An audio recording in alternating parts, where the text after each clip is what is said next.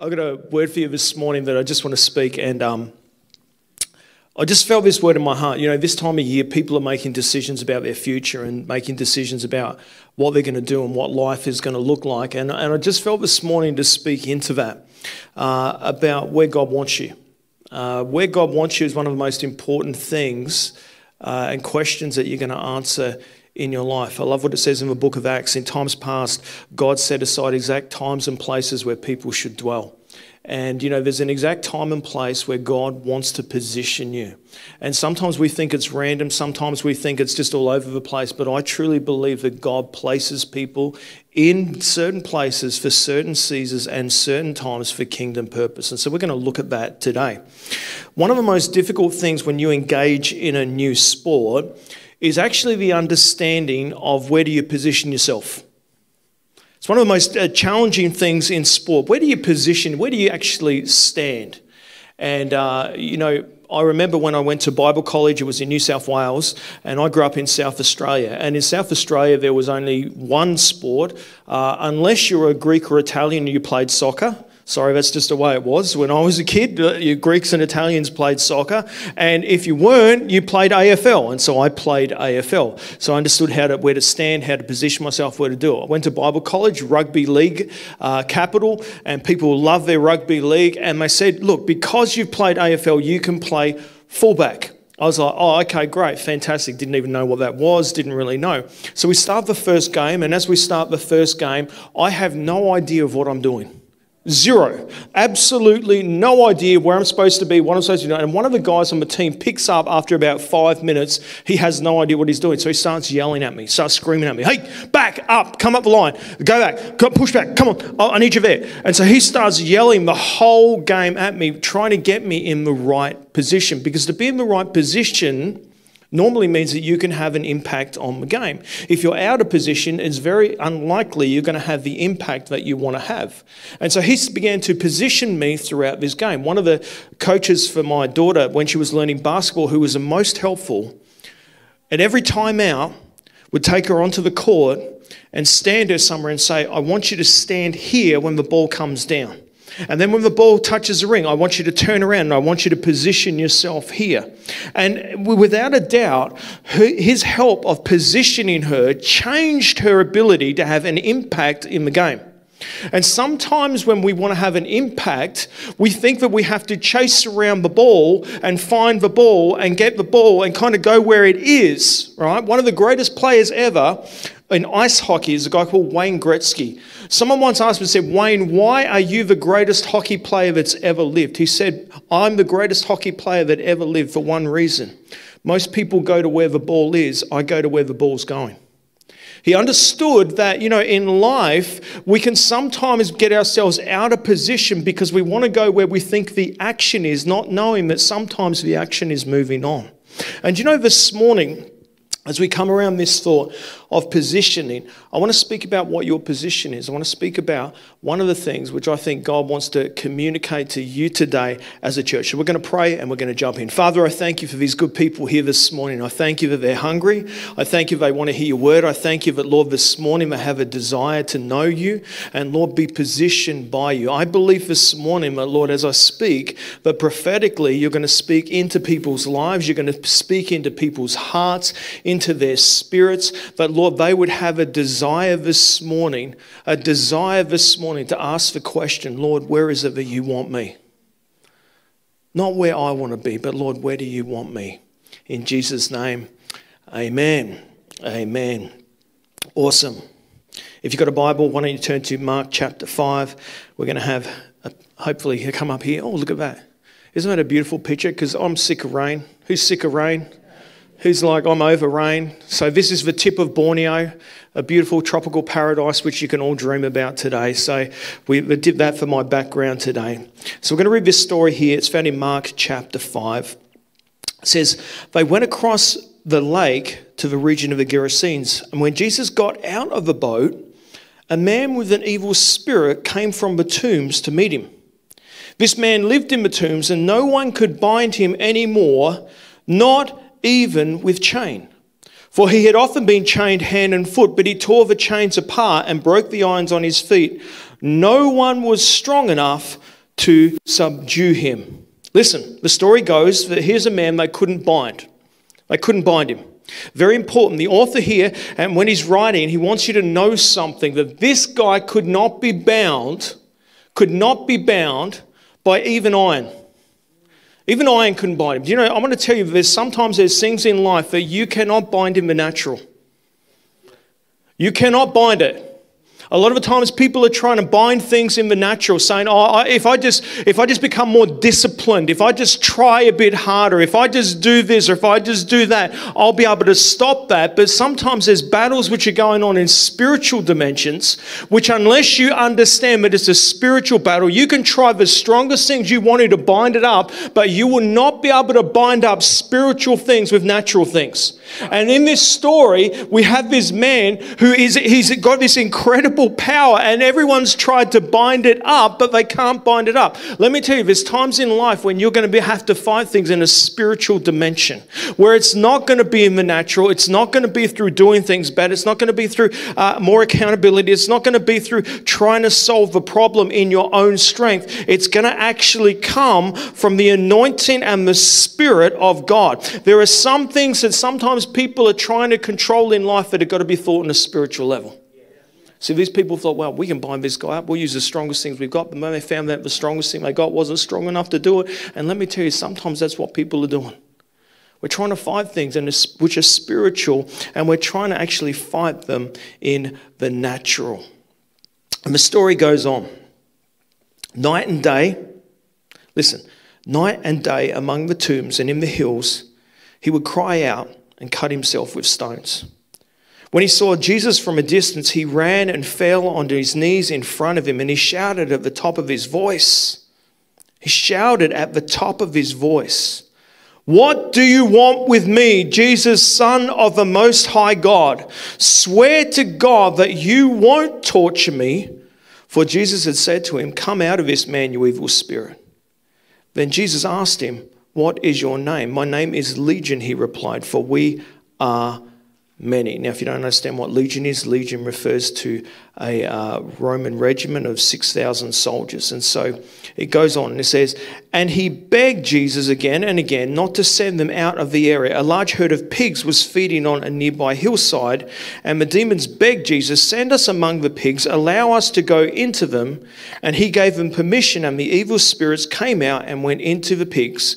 The herd, about 2,000 in number, rushed down the steep bank into the lake and were drowned. Those tending the pigs ran off and reported this in the town and countryside, and the people went out to see what had happened. When they came to Jesus, they saw the man who had been possessed by the legion of demons sitting there, dressed and in his right mind, and they were afraid. Those who had told it to the people about the demon possessed man and told the pigs as well. And the people began to plead with Jesus to leave their region. Listen.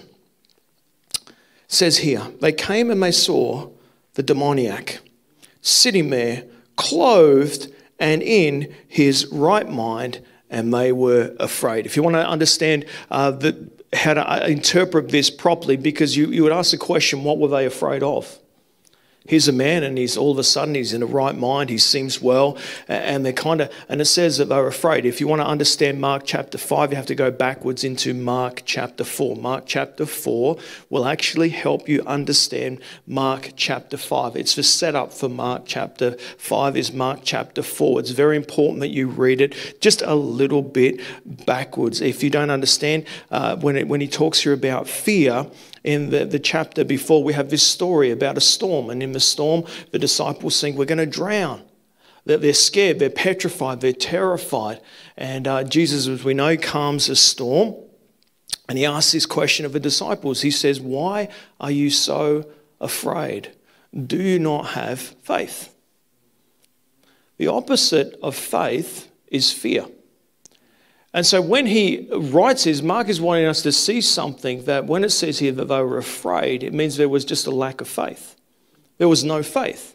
And wherever there is no faith, there will always be fear. And so in this story, he's writing and he's saying to us, hey, that in what's happening here is that these, these people, they had no faith in Jesus. Despite what they saw with their eyes, despite what they knew was happening, despite what was going on, they had no faith to believe in what Jesus was doing. And Jesus was doing mighty miracles, he was doing all kinds of incredible things, but they couldn't actually see what Jesus is doing. The interesting thing is, the interesting thing, which I find in this, is here is a man sitting in his right mind. He's been tormenting them, he's been a hassle for them, he's been in a cemetery scaring the heck out of people. Have you ever walked through a cemetery late at night and been scared? This was that guy. He was there. He was scaring, freaking everyone out. Every time they walked past, he was there. He was scaring them. He was, he was out of control. They couldn't bind him up. Nothing they did was working. And here comes Jesus, solves the problem for them. And the interesting thing is this He's dressed, he's in his right man. Does any of them say, Thank you, Jesus, for solving this problem? Thank you, Jesus, that you've solved this problem. This guy was he was causing chaos. He was destroying everything. We were scared of him. And now he's sitting here in his right mind. What an incredible thing this is. Did they, did they say, hey, wow, this is a great cause for celebration. We should all be celebrating what's happening. Did they ask how it happened? No. Did they, did they go on and congratulate the man and say, wow, it's so good to see you sitting in your right mind again. It's fantastic that you're doing well. We're so excited. We're so happy for you. No, they didn't do any of that. Did they seek to understand how it happened? Jesus, tell us, how did this happen? No, they just asked Jesus to leave. It's not uncommon. Years ago, in a church we were running here in Melbourne, uh, we did a outreach and we called it Australian Stories of Hope. We just got people to share their testimonies, put out ads in the local paper, didn't say it was Christian, just said, hey, come along if you want life change and you want to hear some inspiring stories of people that have managed to change their life. And we just had people share their testimonies, just people in the congregation. And uh, people in the, co- in the congregation, uh, we just selected them and they would share their stories. And one night, I had a lady uh, get up and share her story. And uh, she had an v- incredibly tragic story. You know, at the age of 15, her mother was a madame at a brothel, and at the age of 15, she became a prostitute. And uh, she was a prostitute for over 15 years, uh, became a drug addict out of that as well. And her life was just a total mess. Found Jesus, turned it around, uh, life changed, life absolutely transformed. And at that night, we had a, a young man there, and uh, this young man turned up and uh, came with his mum. His life was a mess. He'd been a heroin addict for a, a lot of years, you know, messed up life. And out of that story, uh, thought, you know what, there's hope for me. There's hope in Jesus. There is hope in Jesus. And I want to say to you, if you're here today, and your life might be so messed up, and you think, I don't know if I can ever solve the problems of my life, and I've burnt so many bridges, and there's nothing I can do. There's still hope for you in Jesus' name. Jesus was still hope for you. You can still redeem it. You can still be a trophy of grace for God because God is in the business of transforming people. Don't lose heart. It's never too late. You've never gone too far down the road that you can't come back from, or God can't redeem it. So this young guy, David, he comes along and here he is, and, and he's been a heroin addict for years. He's had all kinds of stuff happening happen in his life, good, the bad, the ugly. And, you know, after a while, he, he begins to come to church. He begins to get involved with Christianity. He begins to change his life, and things start to happen. It's an incredible story. And one day, his dad comes to our church. And I'm thinking to myself, wow, his dad would be so excited, wouldn't he? Wouldn't you be excited if you're a dad? You had a kid and he's, he's off the rails and he's out of control and his life's terrible and everything's gone wrong in his life. And then, you know, he meets Jesus and he's getting his life restored and he's getting right with people and he's rebuilding relationship. Wouldn't you be excited as a dad? Come on, dads, you'd be excited. You'd be like, this is fantastic news. A champion in his on. The first thing his dad says when he says to me is this, he says, I can't believe my son's gotten involved with all this Christianity nonsense. I was like shocked. Said, oh, I wish he'd never gotten involved with any of this stuff. Do you know, I found this in life. But sometimes when Jesus turns up and does an incredible miracle and does incredible things, some people don't want to know anything about it. I don't want to know anything. It's like, get out of here. We're not interested, don't care, not, not curious, don't want to know how it's happened. All we want is for you to get lost. All right? So, this is a fairly common thing when Jesus turns up. People actually don't really care about what Jesus is doing. So, we have these eyewitnesses, they see what Jesus is doing, and they report what Jesus is doing, and then they say, hey, get out of town, go. We don't want you here. We don't want you kind here. And remember, chapter 4 has set this up. Once again, chapter 4 has set this up. Jesus, when he was speaking in chapter 4, says some incredibly powerful, uh, powerful words. He says, Pay attention to what you hear, for to those who have more will be given, and from those that have nothing, even what they have will be taken away. All right? So in Mark chapter 4, it's set up again. Hey, you, you have nothing, and guess what? You reject, and you're going to end up with nothing. But those who have more, even more will be given. So, once again, Mark chapter 4 is speaking into this scenario. Now, this is a bit I want to focus on. It's found in verse 18. Are you still with me? Four of you are with me. That's good. Verse 18 says, As Jesus was getting into the boat, the man who had been demon possessed begged to go with him. Jesus did not let him, but said, Go home to your own people and tell them how much the Lord has done for you and how he's had mercy on you. So the man went away and began to tell him the Decapolis how much Jesus had done for him, and all the people were amazed. Funny story, this. You know, the people say, Why don't you just go, get out of here? And he just grants their request. This guy says, Let me come with you. And Jesus says, No. It's funny. It's like one, one, one group says, go, and he's like, okay, I'll go. And the other one says, I'll come with you. And he says, no, no, you won't. And so there's this kind of a funny uh, parallel in this story. This guy has had his life totally restored, totally transformed, and the person responsible is about to leave the boat, uh, leave in a boat, and go and leave him. All right. Now the interesting thing is Jesus wasn't a very good marketer. All right, uh, let me just say this. i will be shameless pastor for one moment. If I was Pastor Jesus and I had just seen this miracle unfold, I'd be like, jump on the boat, buddy, because the good news is we can share this testimony. Everywhere we go, you can come along and share the testimony of what Jesus has done, um, what I've done, and the power of God. And you can do this, and this will be great. Come with us. Come on, walk with me. Come on, be with me. Come on. Oh, I know none of you think like that. I'm just a shameless pastor, but I would be thinking along those lines. Jesus lost an incredible opportunity to take this guy along and say to him, Hey, come along with me. Here's the other thing this guy's a willing disciple. He's actually willing. He's saying, I'll come with you. He doesn't know what, where he's going. He doesn't know what he's going to do. He doesn't know what the future looks like. He doesn't know anything at all. He says, Jesus, I'll just go with you. Wherever you're going, I'm going to come. Think about that for a second. Man, I would love people like that on my team. Wouldn't you love people like that on your team? People that are like, I don't know where we're going. I don't know what we're doing. I don't know what it looks like. But if you're there, I'm just going to come with you. Come on, they're the kinds of people you want on your team. And Jesus says, No, don't come with me. Don't come with me. You're not coming. Come on. But that's the kind of people you want. Come on, Jesus, why wouldn't you take him? He's, he's, he's the best guy to take out of anyone. Why wouldn't you pull him in? Interesting, isn't it? Because, you know, Jesus only spent a little bit of time with this man. Just think about this. He spent, at the most, at the most, six to eight hours. That's it. This man has gone from being crazed, demoniac, cutting himself, weird, scary, transformed by Jesus, and six to eight hours later, he's ready to follow Jesus, go wherever Jesus wants him to go. Jesus, I'll follow you anywhere, I'll be with you anywhere, I'll go wherever you want. Jesus says, No, don't come with me. What does he say to him? He says an incredibly important thing. He says this Go home to your own people. Tell them how much the Lord has done for you and how he's had mercy on you. Sometimes we think that if we're going to be used by God, we have to know it all.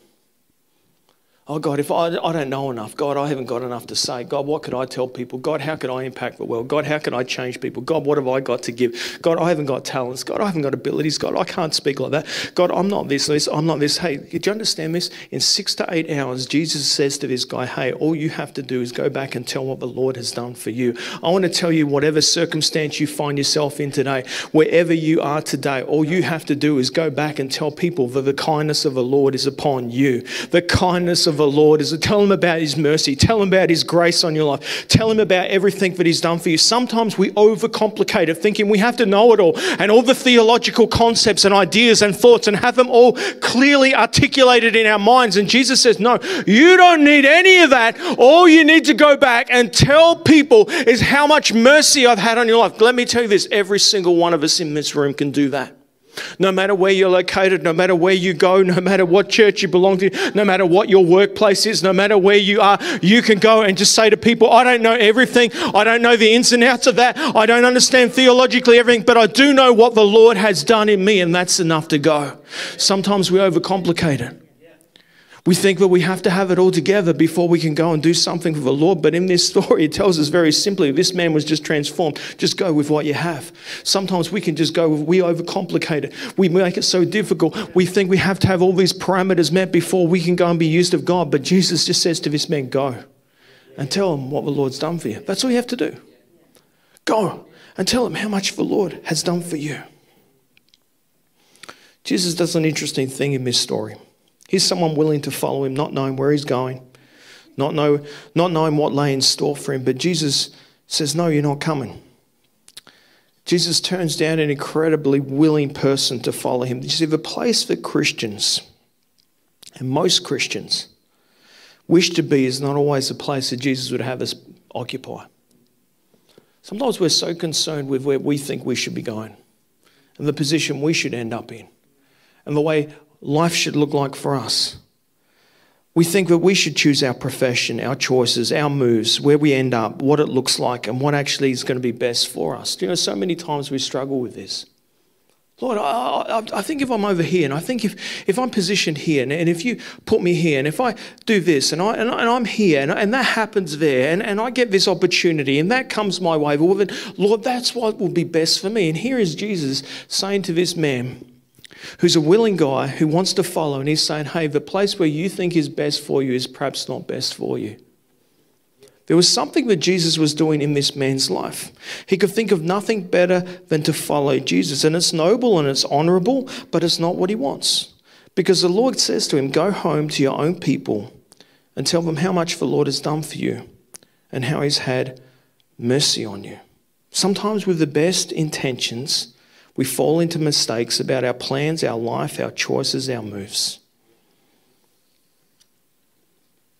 How simple is it to remember this man just spent a few simple hours with Jesus, but had enough to go out and change the world? Sometimes we think we need to follow Jesus to unknown places to serve him, but he's sometimes saying to us, just serve me where you are. Serve me where you are. Some of you are in places that the gospel will never reach apart from you. Do you realize that? Do you realize that? Do you know there's people that won't hear the gospel from me? I'm a pastor. Can you, do you know what it's like being a pastor? I'll give, you, I'll give you reality for a moment. This is what it's like. You go to a social function, you're talking to someone, we're all friendly, we're all happy, we all love one another, we're all, we're all great. And then they say to you, What do you do? And I say, Oh, I'm a pastor of a church. And they go, Oh, okay, that's nice. All right, I think I'm going to go get some more punch. They don't want to know me. They're not interested in me. They think I'm weird. Sometimes they confess their sins to me. Sometimes they tell me all the things I've done wrong. Sometimes they tell me, look, I've, I've, i used to go to church. I haven't been in church in a long time. I feel like I really should be going back to church because, you know, I know I should be in church, but I've, I've just stopped going. I get this all the time. But some people that I can't reach, that you can. There's people in your workplace that I'll never reach it. You can. Wherever you go, if you take Jesus and just say, hey, I don't know everything. I can't explain to you sometimes why bad things happen. I can't explain that to you, but I can tell you what Jesus has done in me.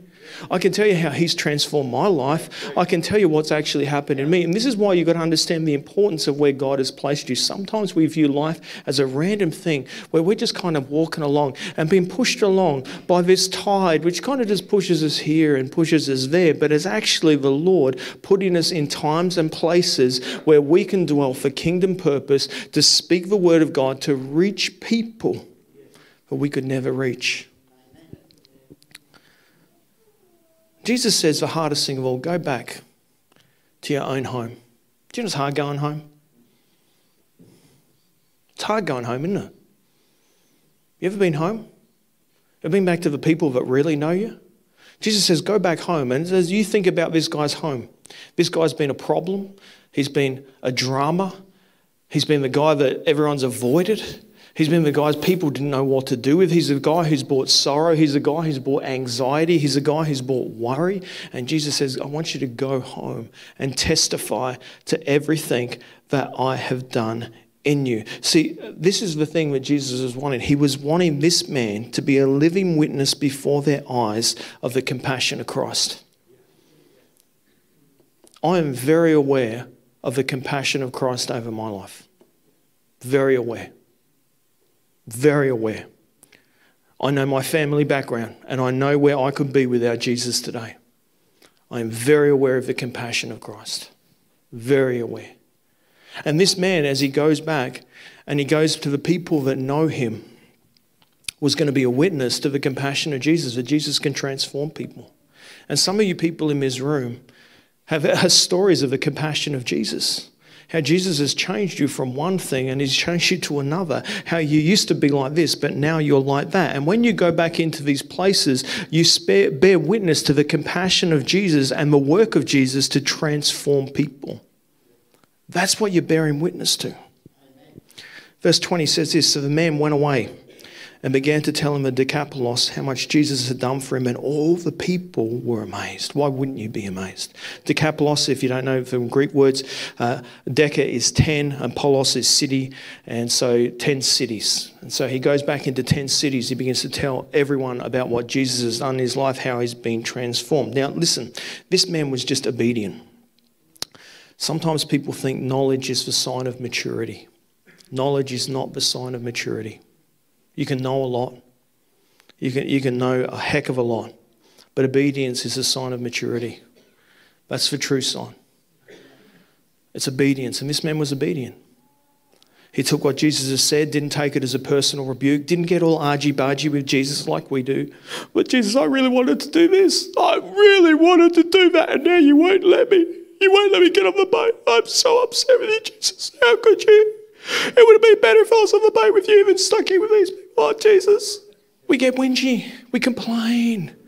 We get all upset about what Jesus should have done and where he should have positioned us and what he should have changed rather than saying, No, no, I'm just going to be obedient to where he's asked me to be. I want to say to you, some of you today, I feel prophetically right now. Maybe just close our eyes for a moment. Prophetically, right now, for some of you, you are in positions where you've said, God, why am I here? God, why am I here? You've questioned God. You said, God, why am I here? God, what, what, what's the purpose? What's the reason? What's going on? What's, and, and the Lord would say to you this morning that through your obedience, you're going to be blessed. From your obedience, you're going to be blessed because you've heard the word of the Lord and you've obeyed. And the Lord would say to you this morning that there is a blessing that's coming. There's a blessing for obedience. Anywhere in the scripture where you see people that obeyed, there is a blessing that follows. And the Lord would say to you today, you are in the right place. You have not misheard. It's been difficult. It's been hard. There's been times of heartache and frustration. But the Lord would say to you this morning, you are in the right place, in the right season, in the right time, and your obedience will be rewarded in Jesus' name. Amen. So he says to him, Stay here. Tell the people how much I've done for you, all right? Sometimes where Jesus has asked you to be positioned is not where you want to be, but it's just simple obedience. Sometimes it's difficult. But we follow on in this story because this story isn't finished yet, because this story keeps going. And so in the book of Mark, all these stories are connected. When you read through the book of Mark, it's really important you read it all together. Why? Because if you read it all together, you'll understand context and understand how he's written a book that he wants to draw things together. So in Mark 7:31, we have this interesting story. Jesus left the vicinity of Tyre, went through Sidon, down to the Sea of Galilee, and into the region of the Decapolis. Interesting. There, some people brought to him a man who was deaf and could hardly talk. They begged Jesus to place his hand on him. And after he took him aside, away from the crowd, Jesus put his fingers into the man's ears, and he spit and touched the man's tongue. And he looked up to heaven and with a deep sigh said, Be opened. At this, the man's ears were opened, and his tongue was loosened, and he began to speak plainly. Jesus commanded them not to tell anyone, but the more he did so, the more they kept talking about it. People were overwhelmed with amazement. He has done everything well, they said. He even makes the deaf hear and the mute speak. Dan, if you can come. Thank you. You're a good man, Dan, aren't you? You're a good man. I'll prophesy over you in two minutes, but I'll stay on my message for a second. Is that all right? We have this story about when Jesus turns up in the Decapolis for 10 cities. You see, Jesus said to this man who was willing, who wanted to go, who was saying, Jesus, I'll follow you anywhere, I'll go anywhere, I'll do whatever you want. And Jesus says, No, just stay where you are. Go back to the people you know, bear witness to my name, speak about what I've done for you. You don't have to have it all together. You don't have to know everything. You don't have to have everything like theologically correct. You know, Jesus couldn't have downloaded everything to him. He just says, Hey, I want you to just go back and bear witness. Talk about the compassion of the Lord. And this man says, Cool, I'm going to do that. He walks in obedience because that's, that's the greatest sign of maturity. It's not knowledge, it's obedience. And he says to himself, All right, I'm going to go, I'm going to do it. And so he goes to 10 cities and he begins to tell people, Hey, let me tell you my story. Can I tell you my story? John, I'll tell you my story. I used to be demon possessed. I had demons like I was crazy. I was out of my mind. I was cutting myself. I was people were trying to chain me up, and I was so I was just so out of control. I could break out of it. Everyone was afraid of me. People didn't know what to do with me. But then I met with Jesus, and Jesus transformed my life, and He's changed. He's changed me. I'm a totally different person. I'm sitting here in my right mind today because of a work of Jesus in my life. And people were like, "Wow, that's amazing. That's crazy." That's just incredible. What a great story. That, that's, that's really, really good. You see, what Jesus was doing when he said, Don't come, is he was positioning this man for the breakthrough that he was going to do in Mark chapter 7. Mark chapter 7 is a story where Jesus comes into a place and is ripe, ready for the fruit of the kingdom, where miracles begin to break out, where things start to change, where things start to shift. Why? Because someone walked in obedience. Because even though he wanted to be over here, Jesus, put me over here. It's really important I come with you on the boat. He says, No. Jesus said, Don't get in the boat with me. Stay here and tell them because I have kingdom purpose, kingdom desires, kingdom thoughts, which are going to bring about a greater breakthrough down the road if you just walk in obedience to what I'm calling you to do today. See, this man here, because he walked in obedience and he walked around to 10 towns and he began to speak on Jesus, tell about Jesus. This is what Jesus has done. What happens is in Mark chapter 7, when Jesus turns up, the people are ready and ripe to hear something about the kingdom. They're like, come on, we've heard about you. Hey, we remember that story about that guy. He was out of control. No one could touch him, no one could change him. Hey, come on, let's bring our sick friend and let's take him to Jesus. Hey, our friend who's out of control, let's bring him to Jesus. Hey, oh, why don't we go and hear this Jesus guy? I've heard about him before. And the Mark chapter 7 happens because in the Mark chapter 5, when someone could have got their nose out of joint about, oh, I really want to get in the boat, and it's not fair, I'm not in the boat with you, and you've left me here, and I'm just going to go back to those people and tell them that that's not really that important, that's not really that. No, no, because it sets up Mark chapter 7. So we all want the Mark chapter 7s. We all want the Mark chapter 7s, the miracles, supernatural power of God.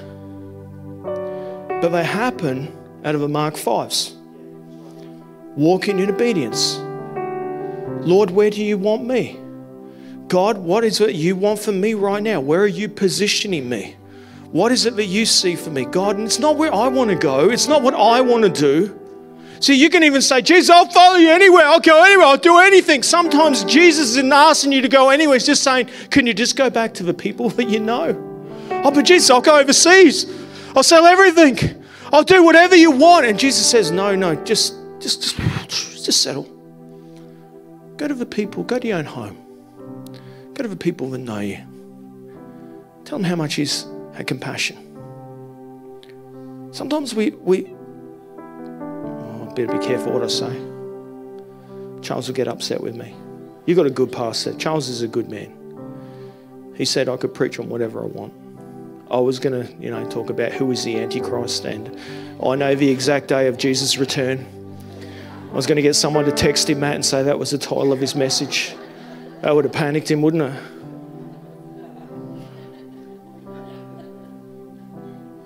Don't, don't, don't. Look, can I just say this? I'm gonna be polite. I'll be polite. The gospel's not just about superstar pastors preaching from pulpits. It's not. It's not. The gospel is about the church taking the message of the compassion and work of Jesus Christ to their local community. That's, that's the power of the church. You're going to reach people I could never reach. You're going to touch people that I could never touch. You got a testimony. Doesn't even have to be much. You don't have to theologically know it all. You don't have to have it all together. You can just go and walk in obedience to what Jesus says. Sometimes we want to go, Lord, I'll go anywhere for you. Jesus is just saying, Can you just go back to your own home? To the people that know you, to the people in your world. Just say how much I've done for you. Right now, some of you are wrestling in this. I know this time of year people start thinking about the future and where I should go and what my life should look like and what should I do and where should I be. Can I, can I just encourage you? I believe God positions, but what I said about in the book of Acts, in times past, God set aside exact times and places were mentioned well. I truly believe that scripture.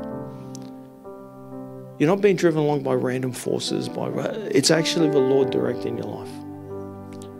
And this morning, I'm going to pray for you. I'm going to hand back to Chris in just a moment. But I'm going to pray for you. Why don't you stand this morning?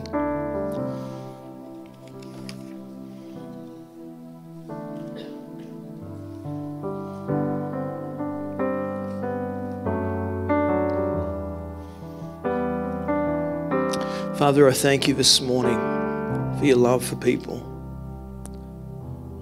Lord, you love us so much.